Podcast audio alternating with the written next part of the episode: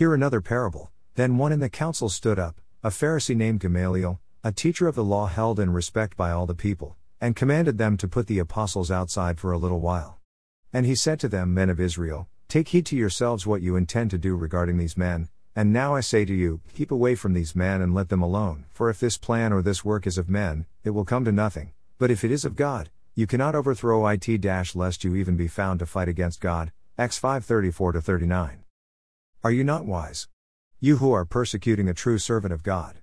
Anybody in this generation, who is walking against the reincarnated Abraham and his ministry, is directly walking against God. I, God, will bless those who bless you, Abraham, and I will curse him who curses you. Dash Genesis 12:3. Now hear this. There were certain men who ganged up against the apostles of Jesus Christ about 2000 years ago.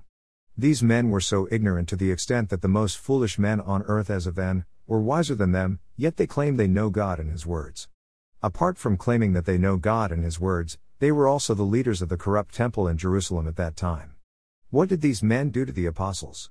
They imprisoned them, beat them, and sternly commanded them not to speak in the name of Jesus. Acts 5:17 40 refers.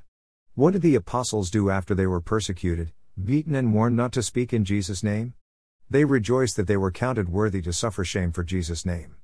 And daily in the temple, and in every house, they did not cease teaching and preaching Jesus as the Christ. Study Acts 5:41 42. Now hear the conclusion of this parable. Those who are persecuting the man and walking against him and his ministry in this generation are actually energizing him.